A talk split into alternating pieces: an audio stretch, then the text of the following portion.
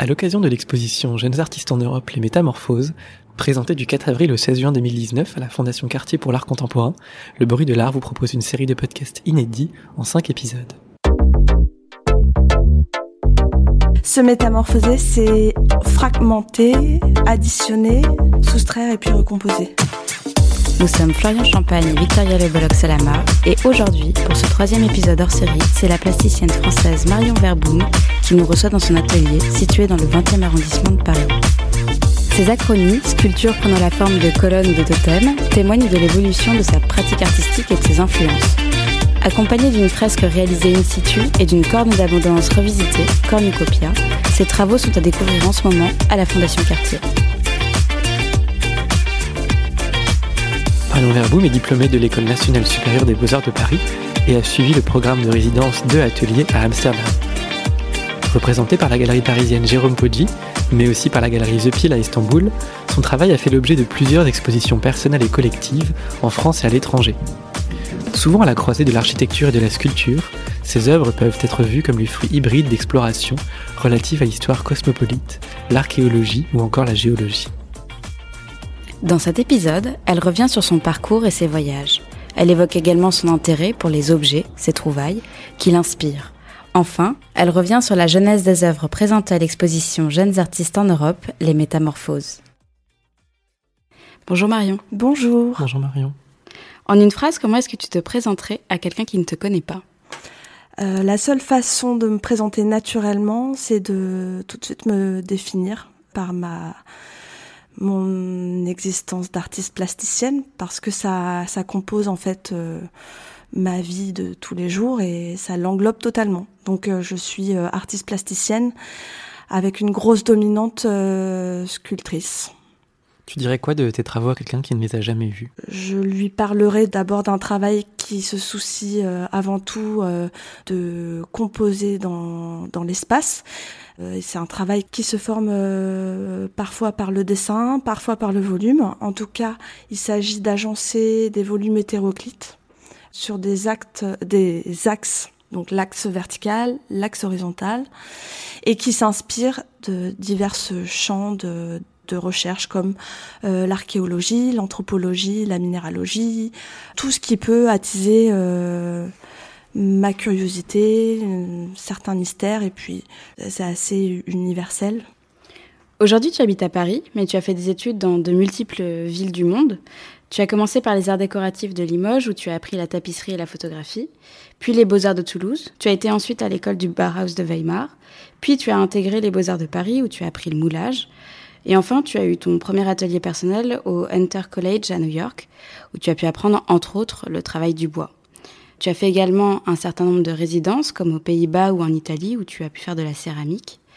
Est-ce que ces villes dans lesquelles tu as vécu ont inspiré ta pratique? Toutes ces villes dans lesquelles euh, j'ai pu rester euh, entre six mois et deux ans, je les avais euh, choisies avant d'y aller parce que ça correspondait à des, des désirs euh, artistiques, des choses que j'avais envie de rechercher, peut-être d'y trouver, et peut-être euh, une sorte de d'intuition de ces différentes urbanités et ces, ces histoires euh, qui les, histoires qui étaient rattachées.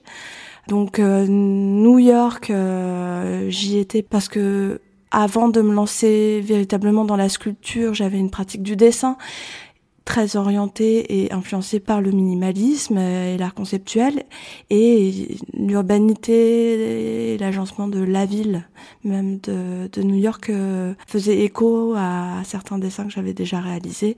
Et par la suite euh, j'ai pu découvrir toutes les collections traînées dans les bibliothèques et donc, euh, forcément, ça impacte euh, véritablement le travail. Ensuite, euh, la ville d'Amsterdam, euh, j'y suis restée deux ans. Elle a considérablement impacté mon travail parce que j'ai pu faire évoluer mon travail avec une pratique d'atelier orientée, avisée par des artistes plus âgés, plus reconnus, plus plein de, de bonnes attentions à l'égard de la jeune création. Donc c'était ça a forcément euh, toutes ces rencontres en fait ont forcément impacté euh, sur mon travail notamment de sculptrice. Et là-bas aussi, j'ai pu véritablement euh, euh, n'avoir aucun frein par rapport aux différences, euh, aux différents matériaux, aux différentes techniques, et apprendre énormément. Et peut-être aussi, j'ai un nom de famille euh, qui a toujours été un mystère. Quand j'étais euh, petite, je ne savais pas d'où ça venait parce que je ne connais pas ma famille paternelle. Et ça a peut-être aussi un petit peu orienté mon choix d'aller vivre et de faire cette résidence à Amsterdam euh, dit atelier pour découvrir que mon nom de famille veut dire à côté de l'arbre. Voilà. Du coup, là, tu parles de New York et Amsterdam. Est-ce que tu penses qu'il y a des endroits qui t'ont plus marqué que d'autres? Alors, euh, dernièrement, j'ai été pour un petit voyage à hum, Mexico et là, c'était quelque chose que j'avais longtemps euh, fantasmé. La ville de Mexico? La ville de Mexico et les trouvailles euh, qui peuvent être faites dans les musées d'archéologie et sur le territoire euh, d'Amérique latine. C'était fascinant en fait, j'ai pu me confronter justement à, à des, une esthétique, euh, à des, des restes d'urbanité Teotihuacan et que j'avais pu apercevoir dans les catalogues, euh, dans les expositions du Quai Branly, par des conversations avec des avec des gens et qui m'avaient toujours fasciné pour leur rapport avec la la façon dont, dont la, la, la, concrétion, la géométrisation des formes intervient même dans le l'écriture et pas seulement que dans l'architecture ou la représentation anthropomorphique et zoomorphique, mais que je, étrangement en fait on peut on peut corréler avec des avec euh, l'histoire du modernisme donc euh, ça a été fascinant. Celle-ci va m'a marqué et va continuer à, le faire et j'espère bien y retourner. Tu viens d'employer le mot trouvaille. Est-ce que pour toi c'est quelque chose qui revient dans ton travail et qui est important? Oui, oui, oui. En fait, pour moi, ça sert à rien de se lancer dans une production si à la base euh, elle n'est pas nourrie d'une forte intuition liée à une trouvaille et un rapport analogique entre plusieurs trouvailles. Et ça, c'est vrai que c'est le moteur euh, fondamental euh, au démarrage d'une œuvre. Parce que sans cette trouvaille, il y a cette excitation, cette cette recherche. On essaye presque de déchiffrer une énigme en croisant, en hybridant, en faisant muter, en transformant, en scindant, en coupant, enfin en faisant toutes sortes de gestes plastiques sur ces trouvailles. Et c'est là où ce qui m'intéresse, c'est de pouvoir euh, générer en fait euh, un élan très universel sur différentes civilisations euh, et générer des liens entre ces différents territoires, ces différentes civilisations qui n'ont souvent rien à voir, ces différentes temporalités, mais qui, mis bout à bout, en fait, parlent vraiment beaucoup de l'homme et de, enfin peut-être un peu de moi aussi. Qu'est-ce qui constitue pour toi une trouvaille? Une trouvaille, c'est euh, c'est comme un écho, donc à des lectures, à des fascinations enfantines, à des contes. Par exemple, euh, une représentation d'un animal étrange. Ça, pour moi, ça va être une trouvaille parce que ça va ça va hum, amener euh, un bouillonnement dans mon imagination. Donc ça va générer en fait euh, cet élan d'excitation. Et donc ce mot trouvaille, il est hautement personnel. Hein. Je je me positionne pas comme euh, une artiste euh, qualifiée sur tous les plans. Justement, j'aime ne pas savoir et justement trouver. Et la connaissance, elle est stratifiée, elle se compose dans le temps. Et en fait, c'est ça la recherche de la création. Enfin, ma recherche. C'est pour ça que je fais ce que je fais. C'est que j'ai l'impression de grandir et de rencontrer, de faire des trouvailles, de, ouais, de connaître un petit peu plus le monde chaque jour. Donc, euh, Justement, tu dis que tu aimes bien apprendre. C'est ce qui t'a poussé et qui t'a donné envie d'être formé à autant de techniques à travers tous ces voyages, parce que tu as été du coup formé au moulage, à la photographie, mais aussi à des techniques qui sont plus proches de l'artisanat, comme la tapisserie ou la céramique. Mm. La tapisserie, c'est drôle parce que j'ai pas été jusqu'au bout. C'était vraiment le, le, système mathématique de la tapisserie qui me fascinait et ça, j'y ai été confrontée euh, durant ma première année euh, d'école d'art à Limoges à Aubusson plus précisément. Et donc oui, euh, je pense que c'est cette même excitation qui qui fait que je me suis dirigée vers ces différentes techniques. une fois que je possède une connaissance, j'ai plus tellement envie d'y revenir. J'ai une orientation à vouloir toujours euh, essayer de, des nouvelles trajectoires, des nouvelles, dérouter un peu ce que je sais, y mettre un grain de sable pour faire que mon roulement, tout se passe moins bien, mais que je trouve un, un système pour euh, l'amener autre part. Donc c'est toujours un peu en mutation tout ça, aussi bien donc sur mes, mes trouvailles, enfin les rencontres que je fais dans l'histoire de l'art, les différentes histoires des formes, que dans l'histoire des techniques et des, et des savoir-faire. Le cœur de ton travail, c'est vraiment la sculpture aujourd'hui. Parmi toutes les choses que tu as apprises et que tu connais, qu'est-ce qui a fait que tu t'es arrêté euh, sur la sculpture? Bah, La sculpture, euh, elle offre en fait la possibilité de toujours euh, découvrir des nouveaux savoir-faire, comme je disais tout à l'heure. Et donc pour moi, c'est déjà un champ de recherche hyper vaste et j'aimerais pouvoir avoir la capacité d'être un artiste pluridisciplinaire qui possède la faculté de, de créer une œuvre vidéo, sonore mais je suis déjà tellement préoccupée par l'espace, par le volume, par l'acquisition de, savoir-faire et ce qu'elle euh, renvoie à une certaine territorialité, à un rapport avec le temps. Tout simplement, naturellement, je j'y reste et j'ai une pratique complémentaire qui est le dessin. Mais qui sait, en fait, peut-être que je redéploierai mon travail plus tard euh, vers la photographie. Et je suis une artiste assez spontanée, donc je, je, fonce en fait. Je... Tu dirais que ton, ton travail, il n'est pas nécessairement intellectuel, c'est plus un travail sensible? Je sais pas ce que c'est être intellectuel. Enfin, je, pour moi, c'est très c'est très français de se poser la question parce que de toute façon, à partir du moment où on se pose des questions, je pense qu'on est quand même un petit peu intellectuel, mais euh, ou alors si le, travail est nourri de, philosophie, de littérature, ben c'est le cas, mais jusqu'à un certain point. Ce qui est sûr, c'est que je, je, m'en nourris, je, comme je peux, euh, ce que ce que j'en comprends, et avec les liens que j'arrive à, faire et, ce qui reste en fait dans ma mémoire.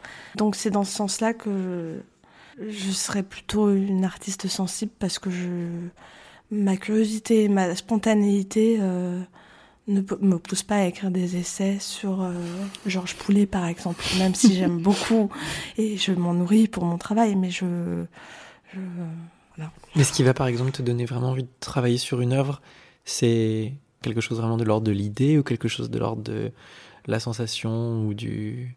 Bah, c'est très étrange parce que je vais lire par exemple un récit sur un animal, donc le catoblépa, qui va, dans, dans cette lecture, ça va m'envoyer une certaine matérialité et une certaine psychologie de l'animal.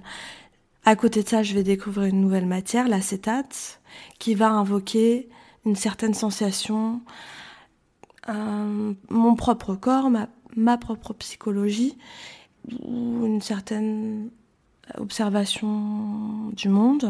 En fait, ces deux concepts, enfin, ces deux réflexions et sensibilités vont se rejoindre. Je fonctionne en fait en, en m'abreuvant du, du monde. Et... Cette jointure que tu fais, est-ce qu'elle te semble évidente ou est-ce que c'est le fruit de réflexion? C'est comme un... C'est comme un ordinateur. Quand on rentre des données dans l'ordinateur et à un moment, euh, deux données issus de milliards enregistrés vont se rejoindre et générer comme une sorte de, fusion. De...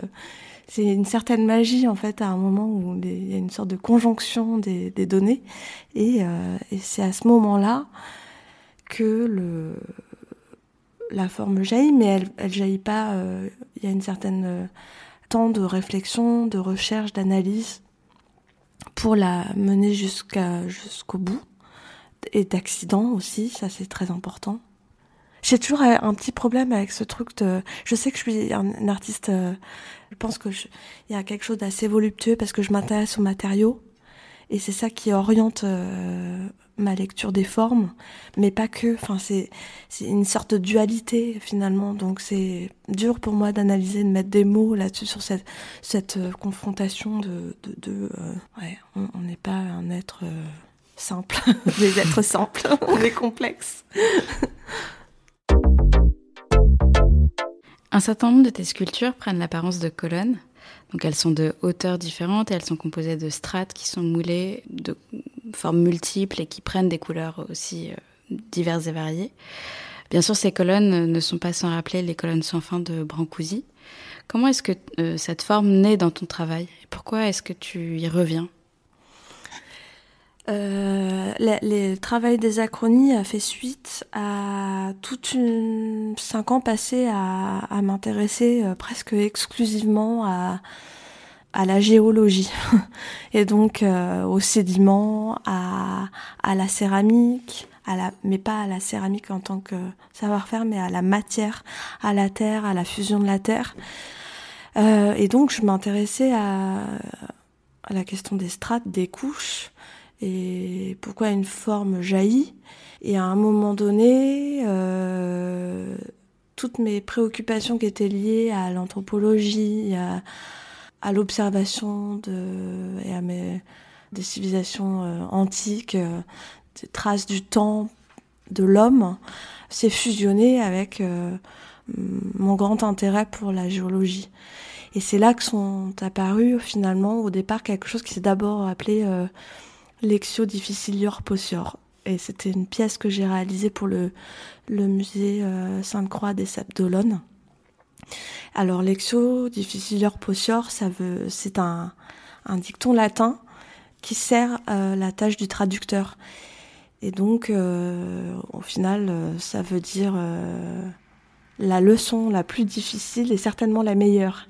Dire que le chemin le plus court n'est pas celui qu'il faut emprunter si on veut connaître la vérité c'est l'adjonction de données et le fait de toutes les prendre en compte et de toutes les confronter et de toutes les analyser, d'en connaître le maximum sans en écarter aucune, qui est important. Et en fait, je trouvais que c'était, euh, ça correspondait assez bien à, à mon évolution en tant qu'artiste. Enfin, je, parce que j'ai envie de grandir avec euh, ma pratique. Et donc, euh, cette pièce a jailli, elle était composée de, de fragments.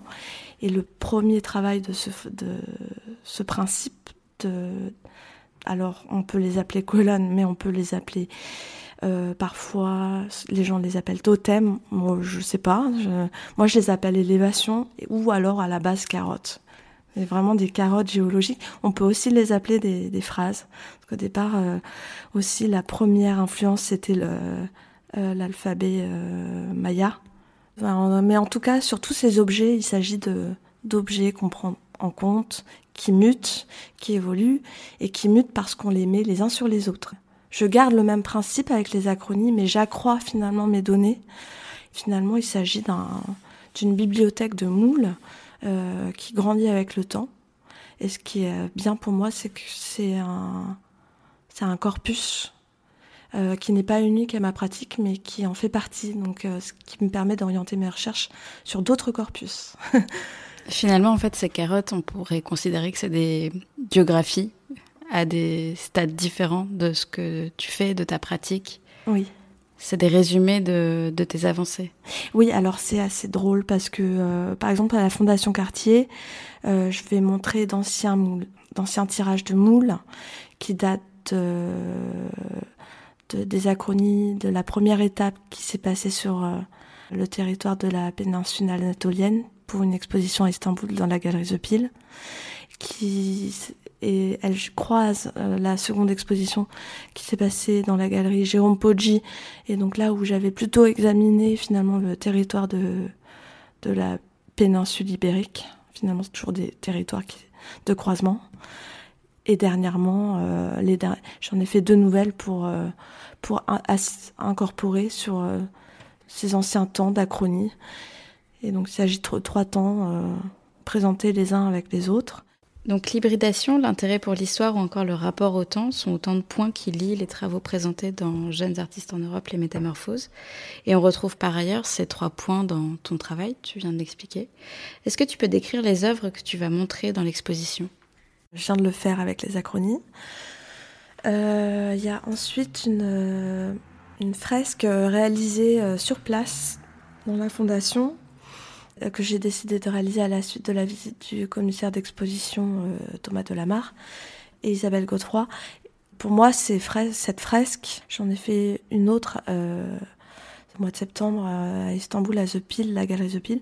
C'est vraiment comme une sorte de, peau chromatique appliquée euh, sur la surface de la simèse. Et il s'agit de, stratification de la couleur, comme des squames qui apparaissent à la surface. Et en plus, euh, cette, cette fresque, ce mur euh, composé, me permettait de créer un dialogue avec un autre artiste, l'accueillir en son sein sur les murs de cette fresque. C'est une pièce un peu elle a un statut bien particulier et elle sera détruite à la fin. Elle n'a pas vocation à rester. Elle est là pour le temps de l'exposition afin de, de répondre au contexte très particulier de la Fondation Cartier. Ensuite, euh, sur, cette, euh, sur cette fresque, une pièce de Tenant of Culture est installée qui s'appelle The Latest Things, qui est euh, la palette de, de son père peintre. À côté, j'y et accroché une, œuvre qui s'appelle Extrait, qui est plus ancienne, qui est un peu la, source de mon travail.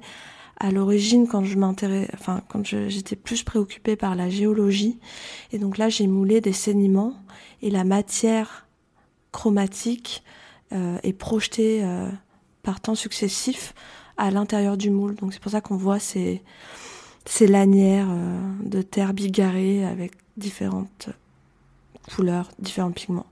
La dernière œuvre est à l'étage inférieur et elle est accrochée très en hauteur. C'est une sorte de poutre sur lequel on voit euh, toute une euh, végétation. On pourrait y voir son déjeuner ou euh, le, le panier du marché, donc le raisin, le blé, euh, les artichauts, enfin tout ça, tout ça. Et euh, c'est une corne d'abondance, je l'ai appelée cornucopia.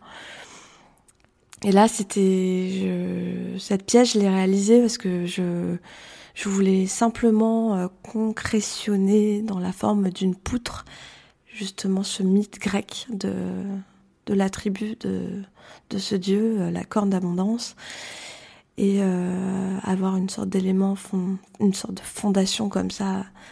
Hum, elle a une, rigueur qui, qui vient s'opposer à sa, substance qui est le, le fruit et légumes.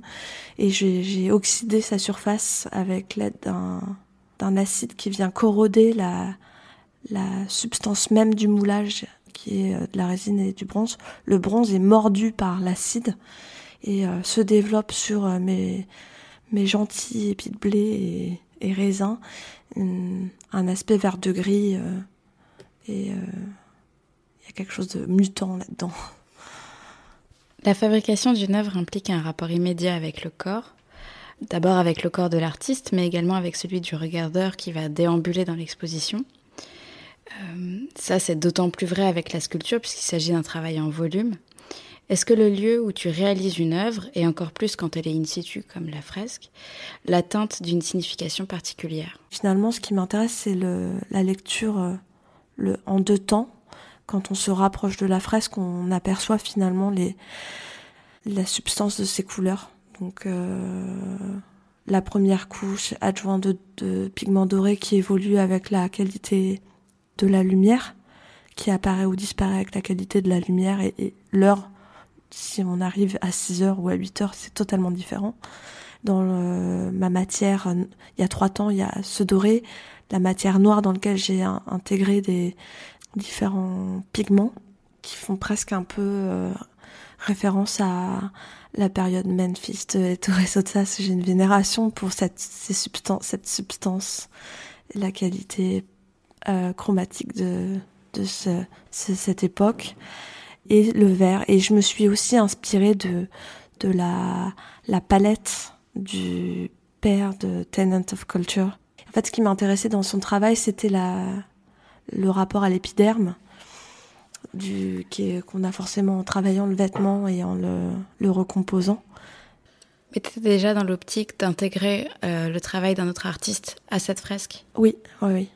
Et d'y répondre, de me faire orienter aussi par cette pièce et de l'accueillir en un double échange.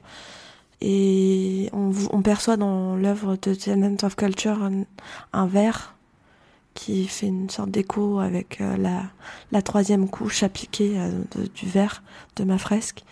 Et après, bon, l'histoire, c'est que cette, euh, il s'agit du, du, jogging de son père peintre qu'elle a tout simplement enchâssé. Et on, ça convoque en fait un, geste et un rapport à son père. Et je trouve que c'est assez beau finalement de que ces artistes sélectionnés en fait aucun d'entre nous ne fait table rase du passé. L'esprit d'avant-gardisme euh, a été euh, repensé à notre génération.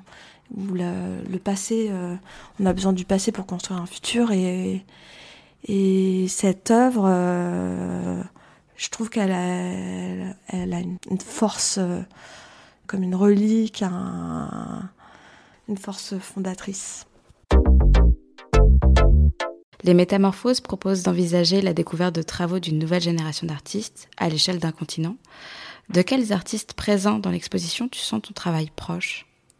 Alors, je pense que Thomas Delamarre a fait un excellent travail parce que tout nous unit euh, justement sur cette question d'hybridation et de, mutation des formes. Et donc, je pense qu'on a tous euh, une problématique euh, finalement assez similaire, mais on est tous vraiment très très différents. Enfin, je, il y a des artistes et des œuvres auxquelles je suis plus sensible. J'aime beaucoup la peinture atmosphérique et douce de Georges Rouy. Et sinon, j'ai pu observer Alexandros Vasmoulakis travailler sur la fresque, le, une sorte de papier peint recomposé. Et euh, je suis séduite par euh, l'empreinte du travail euh, laissé à la surface de, du papier et, et, la recomposition de ces formes euh, qui restent euh, sous-jacentes, pas forcément lisibles, mais qui il y a une sorte de, de flottement en fait dans ces dans, dans ce geste de déchirement de plus largement, euh, qui sont les, artistes contemporains qui t'inspirent aujourd'hui, s'il y en a? J'ai voulu beaucoup avec des peintres, mais des amis peintres auxquels je, suis très sensible au travail.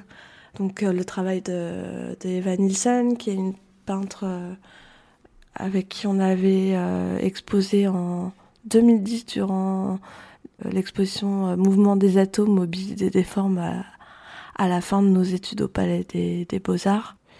Elle explore en fait la question des, couches euh, et de la juxtaposition de savoir-faire qui est celui de la peinture et de la sérigraphie que je trouve fascinant et son regard sur le paysage, sur euh, la texture des matériaux, je trouve ça très beau.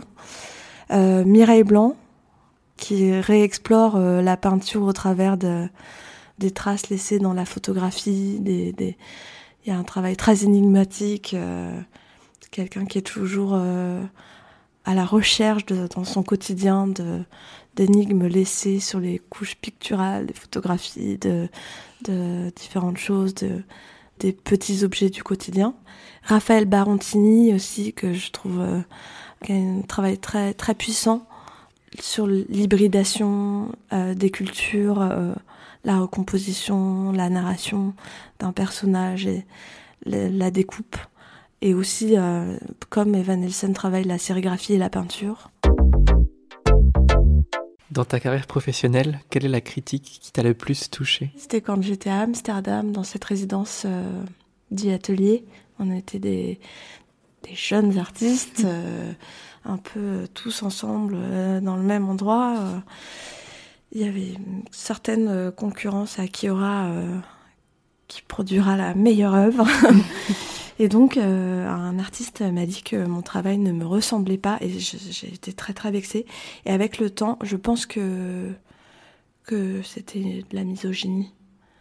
Mais euh, qu'est-ce que tu penses qu'il a voulu dire quand il disait ça? Je pense qu'il, euh, pour lui, c'était très curieux de, pour une femme, de s'atteler à la soudure il m'a dit ça quand euh, je réalisais la pièce qui est derrière, qui est une montagne réalisée euh, en métal, euh, très pointue.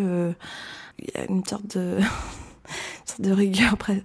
Il me disait qu'il manquait une certaine volubilité dans mon travail et que parfois j'étais trop astreinte à la à l'acquisition de mes techniques et de, de mes matériaux. Je m'y collais un peu trop. Euh... C'était trop technique pour une femme. trop technique pour une femme, quoi. Non, mais oui, je sais pas.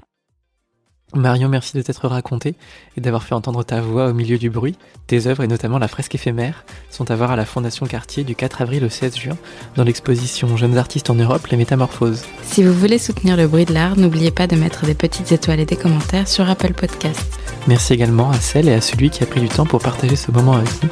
Nous revenons bientôt. D'ici là, pour ne rien rater, retrouvez l'actualité du bruit de l'art sur Instagram et Facebook et sur notre site internet lebruitdel'art.fr.